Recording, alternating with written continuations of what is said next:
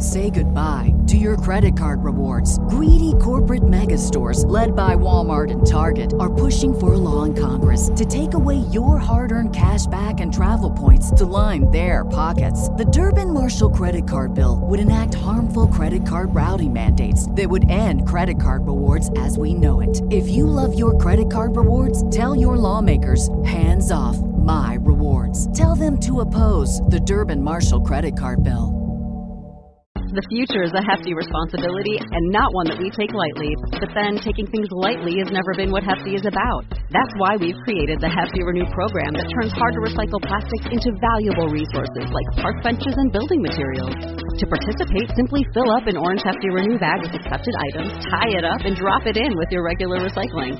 That's it. It's that easy. It's time to rethink recycling with Renew. Particular valued resources may vary by geography. More info available at heftyrenew.com. It's the Kia Summer Sticker Sales Event, so give your friends something to look at, like a B&B with an ocean view, an endless field of wildflowers, or a sunset that needs no filter. Make this a summer to share and save with a capable Kia SUV or powerful sedan. See your local Kia dealer or visit kia.com to learn more. Kia, movement that inspires. Call 800 334 Kia for details. Always drive safely. Sale applies to purchase of specially tagged 2024 vehicles only. Quantities are limited. Must take delivery by 7824.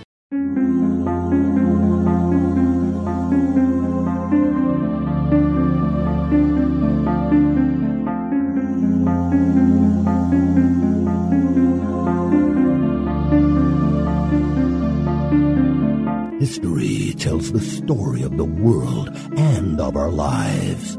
Sometimes that history goes bump in the night.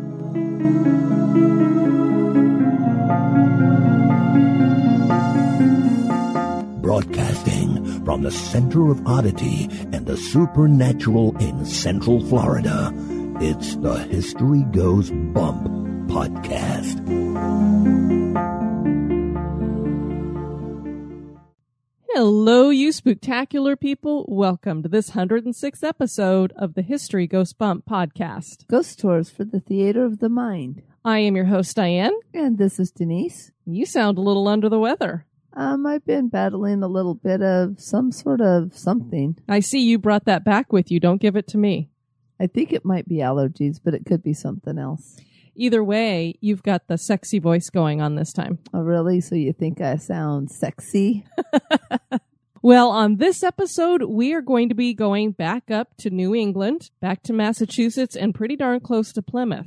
This was suggested by one of our History Goes Bump research crew, and she also helped us with the research, Diane Moores, and that is the Fearing Tavern.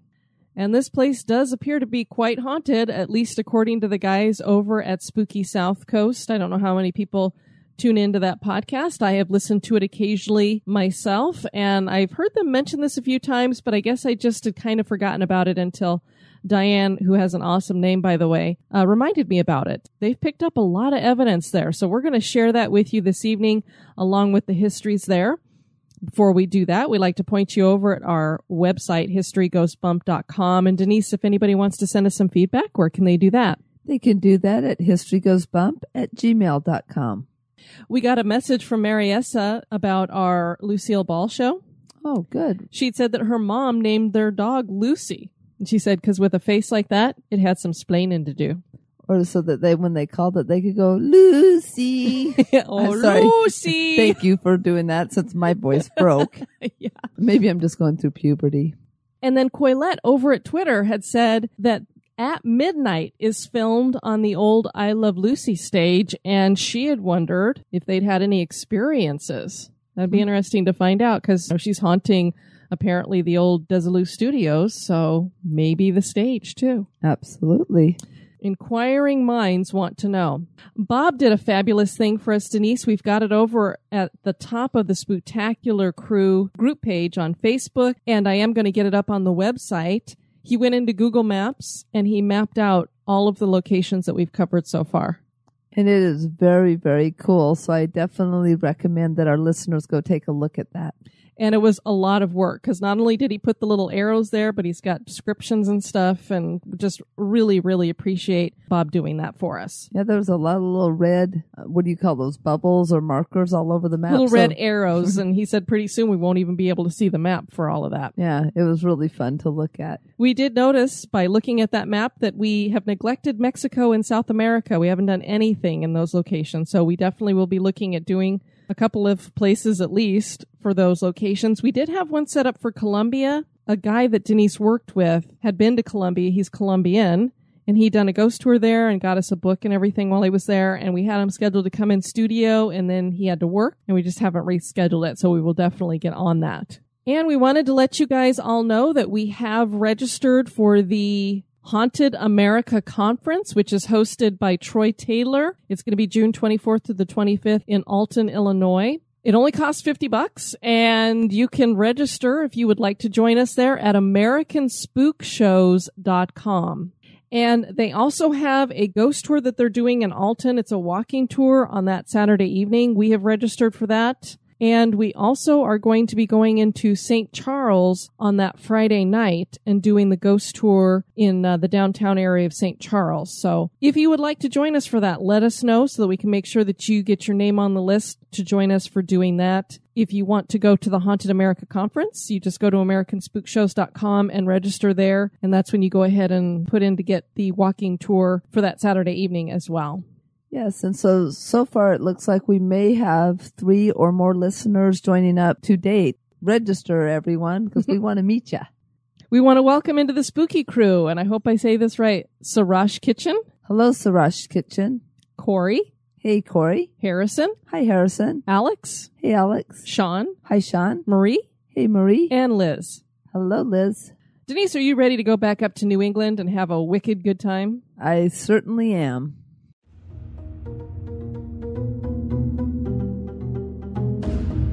Become an executive producer of the History Goes Bump podcast for as little as a buck a month. For $5 a month, you can access exclusive content like the Haunted True Crime Bonus Cast. And for $10 and above a month, you get all that plus awesome History Goes Bump gear. Check out patreon.com slash history goes bump for more information. Or you can give us a one-time donation by clicking the donate button at historygoesbump.com.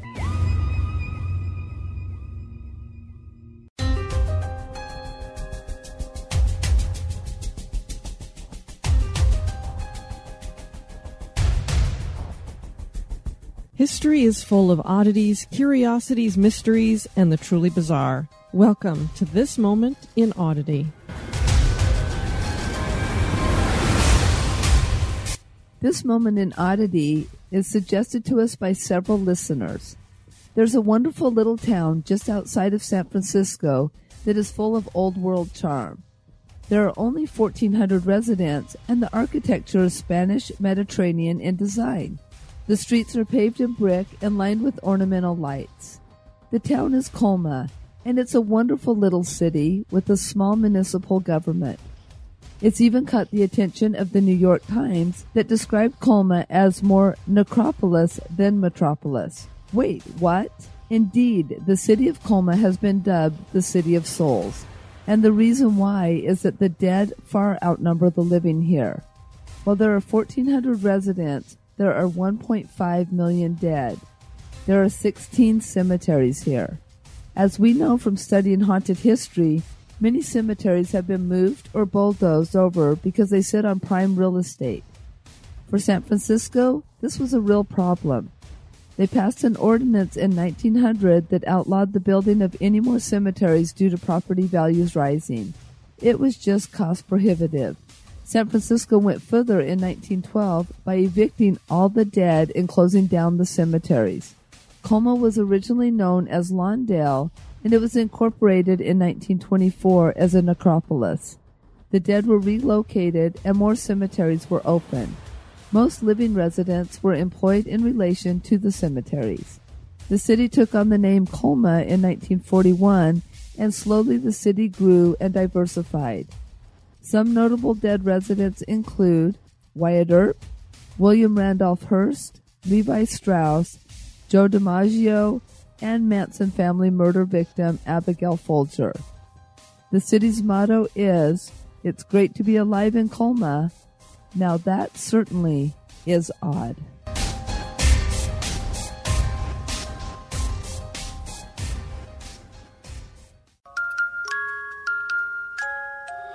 Afraid of the dark? That's just silly. What you should be afraid of is the thing that watches you sleep.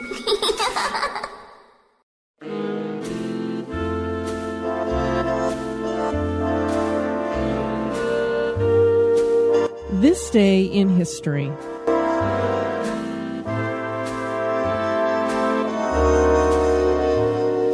On this day, February 19th, in 1847, rescuers reached the stranded Donner Party. In the summer of 1846, a group of emigrants decided to head west to find their fortunes. There were 89 of them, and 31 of those people were members of the Reed and Donner families, for whom the group has been named. They set out in a wagon train from Springfield, Illinois. The group made it safely to Wyoming and they decided to try a new route called the Hastings Cutoff. George Donner became the captain of the group and he led them through their shortcut, which turned out to not be a shortcut. It actually added three weeks travel time. They met up with other hardships and did not reach the Sierra Nevadas until October. The group set up camp near Truckee Lake, which later became known as Donner Lake. An early winter storm came through and blocked their path through the mountains. They were stranded and their supplies were dwindling since their travel time had extended past what they had planned. The Donner family and a few others decided to travel onward, and they made it six miles before they had to set up another camp. Tents were made from wagons. Eventually, the oxen had to be killed for food. In December, a group decided to go for help. Fifteen of them set out for Sutter's Fort near San Francisco. The expedition was plagued with problems, and several members finally resorted to cannibalism to survive, as did the emigrants still back at camp. Only seven survivors managed to reach a Native American village. The news reached Sutter's Fort and they sent a rescue party. They reached the group at Truckee Lake on February 19th. The return trip was rough and took until April. Of the 89 immigrants who originally set out with the Donner Party, only 45 made it to California.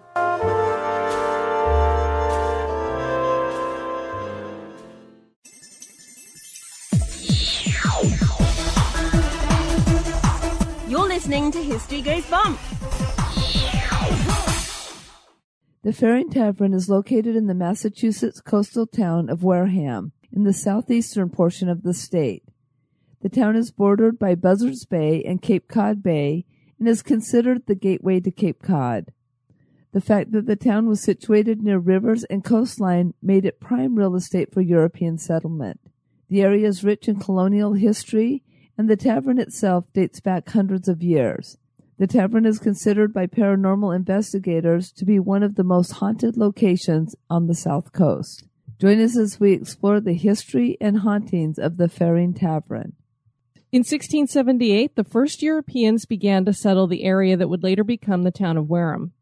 This was on the heels of King Philip's War that we discussed in our Plymouth episode. That was an armed conflict between the Native Americans and English colonists. And if people will recall, King Philip was not actually the king of England. It was the Native American chief who had taken on the name King Philip so that he would sound more European. And I believe, Denise, the way that went is that his father had been friends with the colonists at that time. And they'd worked to help each other and some bad blood ended up happening and things got changed up when it came time for King Philip to be in charge. That's how I remember it as well. So we encourage you guys to check out our Plymouth episode where we were more detailed about that and a lot of the stuff that was going on in Plymouth at that time. Wareham was incorporated in 1739. It was named for the European town of Wareham. And a little fun fact is that Wareham is home to the Tremont Nail Factory, which is the oldest nail manufacturer in the United States. You hit that one right on the head, Diane. Denise. I think you've been having too much uh, Benadryl. Before Wareham was an official town, a man named Isaac Bump, who ran the local grist mill, moved to the area and built the original structure that would become the future Fearing Tavern. The year was 1693. The home had four rooms, and plans for incorporating the city of Wareham were conducted here. In 1747, Israel Fearing purchased the house and made plans to expand the property. His son Benjamin took ownership and built the white clapboard Georgian colonial style house that still stands today. The property remained in the hands of the Fearing family for 200 years. It was in 1765 that the home opened as a tavern. In the 1820s, Benjamin's son added a new bedroom and kitchen to the house. We do have a couple of pictures in the show notes that Diane Moore shared with us, and it gives you a, a good feel for it. What's unique about the tavern is that the white clapboard is only on part of the house. And then, so it's like the other part of the house has this brown shingle look to it. So it's just interesting. I don't know why they didn't make the whole thing white clapboard. I don't know if there was a particular reason for that or not. I didn't read anywhere about that. And then I read a little tongue in cheek. Think that it was written by one of the guys over at Spooky South Coast, but they made the observation for people who haven't seen how the name Fearing Tavern is spelled, it actually looks like fearing. So it's F E A R I N G. And the man who originally built the first structure's last name was Bump. So it kind of goes with fearing, bump, hauntings. Ha ha ha. Ha, ha, ha. Kind of go together. And that family name Bump sometimes comes up as Bumpus as well, if you do any genealogical searches on that. The Fearing family was rumored to have had loyal ties to England during the 1700s, but conflicting local information states that members of the family were patriots during the American Revolution. So it's kind of hard to know which side they were on because local history reveals that the tavern was frequented by British soldiers. So was it just the process of we serve whoever comes in? Was it we're going to serve them to protect our own hides? Or was it we're serving them and helping them out because we're loyal to the crown? We're not quite sure, but what we do know is that when it comes to the paranormal activity, some of the things that are observed are full bodied apparitions of British soldiers. So they definitely were around here. And rumors have persisted to this day that the Fearings had hidden British soldiers in the house. Because one of the unique features about this house is that there's a lot of unique features to this house. It's set up very, it's very unusual. There's, it's hard to describe. We do have a video that Jeff Belanger made and it's in the show notes as well. And as he was taking a tour of it, there would be these little, I don't know what you would call it, Denise, but there's like a hole in the wall that had a little door that, like a hinged door with it.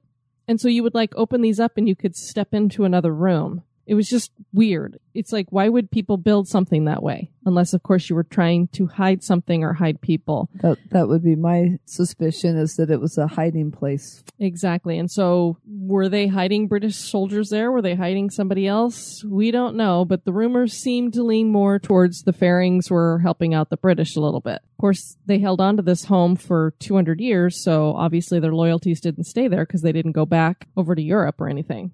Now, the other interesting thing that comes up with this location is that it also is a place where the Underground Railroad came through. I always find it fascinating when you find these places up north because that's pretty far north to have an Underground Railroad area. Because generally speaking, the Underground Railroad was to help get you past the cutoff point between the North and the South. And so you would think in Massachusetts you really wouldn't need that kind of a cutoff point, but obviously you did. And I'm wondering how much of these quote unquote hiding places were built specifically for the Underground Railroad rather than to hide British soldiers. That's a good point. What, what happened when? Yeah, very, very good point. Maybe it wasn't so friendly in the North when the slaves actually got freed, too. What I'm thinking is these slaves were making their way to Canada. And if they were going all the way to Canada, there was probably a reason why. Maybe they were being treated a little bit better up there because even though you made it to freedom in the North, it wasn't necessarily freedom. I mean, you were not a slave, but you also may not necessarily have been able to have a lot of rights or anything Right. either. Or they might not have had any jobs available because they had already started moving from manpower more to new innovations and stuff up north. That's true. That's why the South was really hurting economically was because they couldn't keep up with the fact that there was a lot of machining and the industrial revolution was really taking off at that point and the South was kind of in the, the dark ages with keeping to the slave labor. Several of these secret rooms and passages can still be seen in the Fearing Tavern to this day. And it is one of the highlights of paranormal investigations because obviously when we're looking at this kind of stuff, we like to look at odd things like that. Legend has it that over 200 British soldiers stopped at the tavern for spirits and a bite to eat before heading out to burn down a local cotton factory. Now, that would not go over too well, I don't think. No, and, and that makes it look like you might have been helping the quote unquote enemy, depending upon what side you were on with the Revolutionary War. In Puerto Rico, we call ourselves Boricua. We're proud, passionate, and full of life.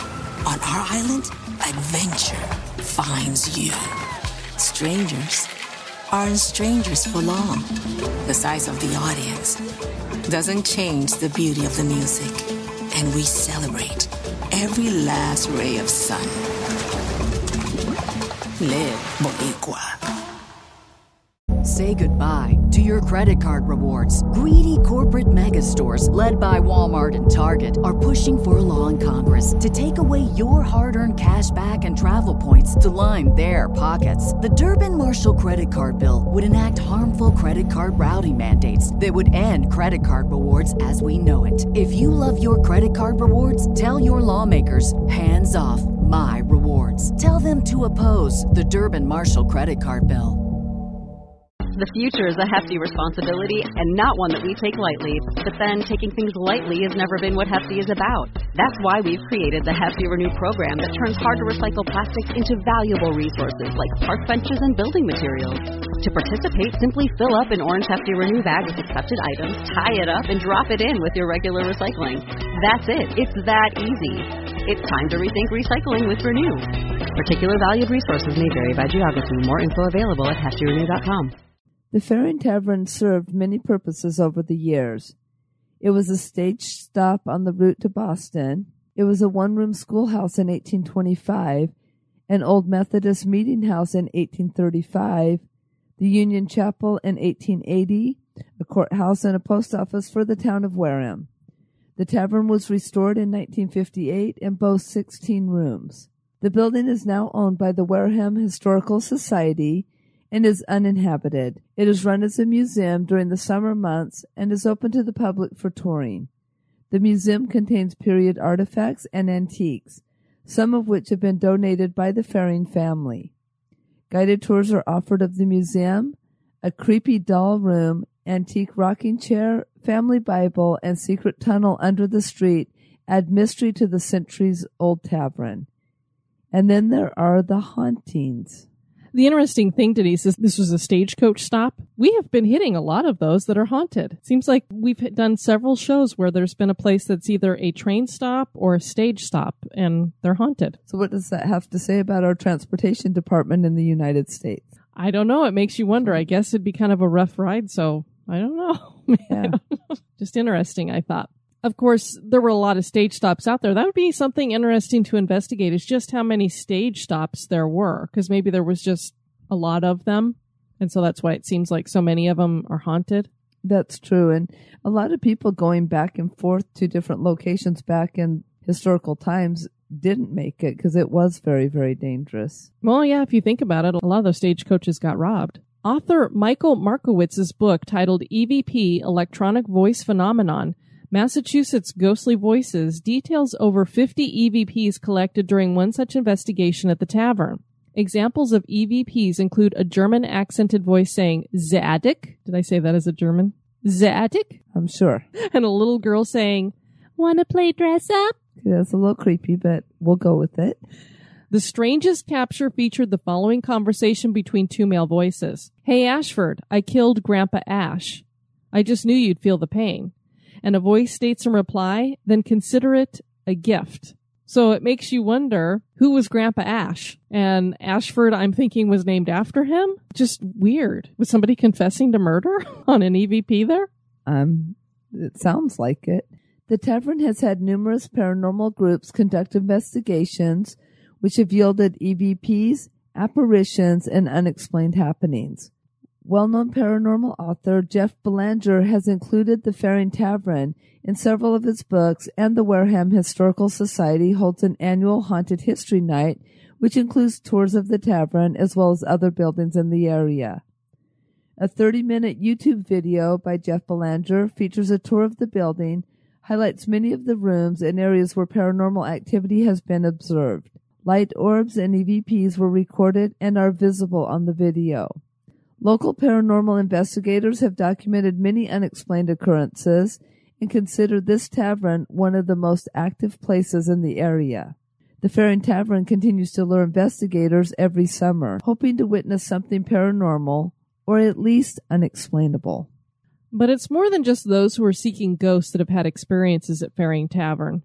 A young girl on a school field trip to the tavern claimed that she saw a female specter sitting in a rocking chair knitting.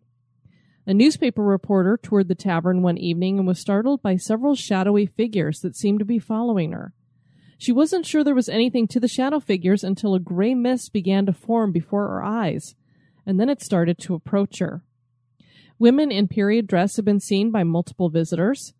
Disembodied noises of horses and carriages are heard outside of the tavern. And I always think of those things as being more of a residual, so that would be your stagecoaches pulling up to it. I bet you you're right. Nothing tragic seems to have happened at the Fearing Tavern. The property has not passed through many hands. So why is there some kind of paranormal activity taking place at this location? Is it just that family members who have passed away are unwilling to leave in the afterlife? Did British soldiers die near the tavern during the Revolutionary War and now they've come here in the afterlife looking for the comfort they found in life? Is the Fearing Tavern haunted? That is for you to decide. This one I am just really not sure of. I guess part of the issue that I have is since it's just this one group that seems to have focused their investigations on this place, it's hard to know for sure. If we had other groups coming in from other places, although we have had the little girl and the reporter who saw things. So I don't know. I just, whenever you have hauntings in a location, you want to know why. And I can't figure out what the why is here because there's not, obviously, since it's an older home, you have to assume that some people did die in it of old age. I don't know. When you die peacefully of old age, I always wonder, why would you still be here kind of thing. So I don't know. It's hard to know with this one. It is a very cool looking colonial building and it dates back hundreds of years. So that's very cool for us because in America we don't have a lot of old buildings. And you do have to pretty much go to the East Coast if you want to get to something that's 200 plus years old. And so it would definitely be a cool thing to check out. I wish we had known about it before we were up there so we could have gone to, to have a look at it. I know that would have been super cool. You know, talking about the orbs that they have caught in the video, made me think about that picture that you showed me yesterday, Denise. There's a picture that Denise can't share with the audience because it's got cast members in it, but they were two pictures that were taken back to back. Same group of people. It was like snap, snap. In one of the pictures in front of one of the girls is a very clear looking orb and it, it's different than other orbs that I've seen pictures because usually they kind of have a dull look to them. This one almost seemed like it was shiny as if it was um, a bubble. Yeah, and it almost had like a ring, a darker ring around the outside, and mm-hmm. then like a little nucleus right in the middle. Exactly. Makes you think that if you zoomed in on it, you might see something. But anytime you zoom in on something and it gets pixelated, it's hard to know. Right. But it just was a very unique looking orb. And since they were back to back pictures taken, it, you know, makes you wonder, was it just some dust? Was it something else? So of course that made me ask Denise, well, is the Polynesian Village Resort haunted? Oh, that is for them to decide. You're not allowed to spread rumors? No, I would never spread rumors. I'll I'll let you know. There seems to be a couple of things causing some activity there. So, is it possible that there was something that jumped into the picture? Maybe. On our next show, we are going to be heading over to the Franklin battlefield. So we're going to have another battlefield, Denise. Battlefields are definitely a high activity point. And for good reason, of course. Yes. Well, there's just so many emotions during the battle. You have not only people who are dying and in pain, but you have all the fear that I'm sure is there, all the fear, anger, you know, everything, doubt that would just be stirring everything up. So it's no surprise that battlefields are haunted. And we did want to point people at a new podcast out there that uh, we were discussing in the Spooktacular crew. Heather had pointed us at it called Legends, Myths, and Whiskey. Legends, Myths, and Whiskey. They're all, I guess, have spirits attached to them. I guess. It's actually a really good show that incorporates all three of those things. And even if you're a teetotaler like we are, you can enjoy that. And then we have a couple of reviews to share. Five stars from Scrappy Z. There's something fantastic happening here. Disclaimer I downloaded iTunes just to write this review because these ladies are just that good. And that's in caps. Oh, well, thank you. Thank you very much. We appreciate that. I only recently got into podcasts and found myself starting to get bored with the selections and content. That's when I found Diane and Denise with their quirky show. This is the best part of my day. History is History is rich as it is, and combining it with the paranormal is nothing new, but it's the way they do it that makes it special. It's personal yet professional, and they do a great job at holding your interest episode after episode while covering the same general subject over and over. As someone who is easily distracted, it is no easy feat to hold my attention, but I find myself jumping at my phone while the outro music plays to quickly get to the next episode. They're also extremely interactive on their Facebook group. It's evident that they love what they do here, and I feel lucky to be part of this with them. I cannot recommend the show enough. Well, thank you, Scrappy. We appreciate that. Thank you. And I love that we're quirky. I like that word. Exactly. It, it, it fits for us because we like oddities and stuff too. Mm-hmm. We were contacted by an app creator to do some audio walking tours, which we've been working on. And one of the things he said is that he would love it if we added in quirky and odd type things that you couldn't get in the normal tour. And I went, oh, not a problem. Yes, because Miss Diane is the queen of quirk. So get ready. We will be announcing when some of those come up and are ready to go. We're very excited to share them with everybody. I think we're going to be doing three of them for St. Augustine alone. And it's going to be so much fun when people are like, oh, I would love to have a haunted histories tour. And we can say, oh, there's an app for that. Megaloth, five stars, always interesting. I heard about this podcast from the Big Seance podcast. Well, thank you, Patrick. We appreciate that. A few months back, I checked out the recent at the time episodes and liked the format. Quick intro, interesting and weird stories, not necessarily paranormal in nature. And finally, the main topic of the show. I eventually went back and listened to the archive show and ran across ones about places my wife and I have spent the night at. We honeymooned at the Stanley Hotel and spent our anniversaries at the Crescent Hotel, Lemp Mansion, and the Villisca Axe Murder House. Now that's where they get a little bit on the oddity side. all of which we had experiences in, such as EVPs, doors shutting, items being moved or missing from the room, and voices coming from unoccupied rooms. It was nice hearing the history and reliving our stays at those places. I work graveyard shift and catch up on podcasts at that time. A couple 30 to 40 minute episodes is just perfect. The sound and production quality is great, so I'm not sure why people rag on that unless they just listen to an early episode. Diane and Denise have a great podcast, and it's one that I never miss or skip over. Great job, gals. Well, thank you for tuning in, especially on the graveyard shift. You know that's when stuff happens. Absolutely. I remember, did you ever watch that Stephen King movie where it had the rats? Uh, that one I did not see. Oh, and they get caught in the cotton, whatever, thrasher or whatever it was. All right. Well, thank you for joining us for this episode. I've been your host, Diane. And this has been Denise. You take care now. Bye bye. This episode has been brought to you by our executive producers. We'd like to welcome new executive producers, Corey Untalan, I hope I said that right, and Laura Early. And thank you to Ashley Davis for upping your pledge. It's greatly appreciated. Thank you. Be sociable. Drop the chain rattling, neck biting, and shape shifting, and join us on Facebook and Twitter at History Goes Bump. Like the page and follow us. Societies rise and societies fall.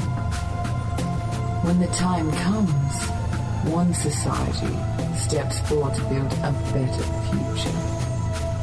The Wicked Library, Kettle Whistle Radio, Night Story Podcast, Prog Watch, Red Horse Radio, The Lift, History Goes Bump, Listen, the M Writing Podcast, Society 13, Rebuilding Society, one podcast at a time.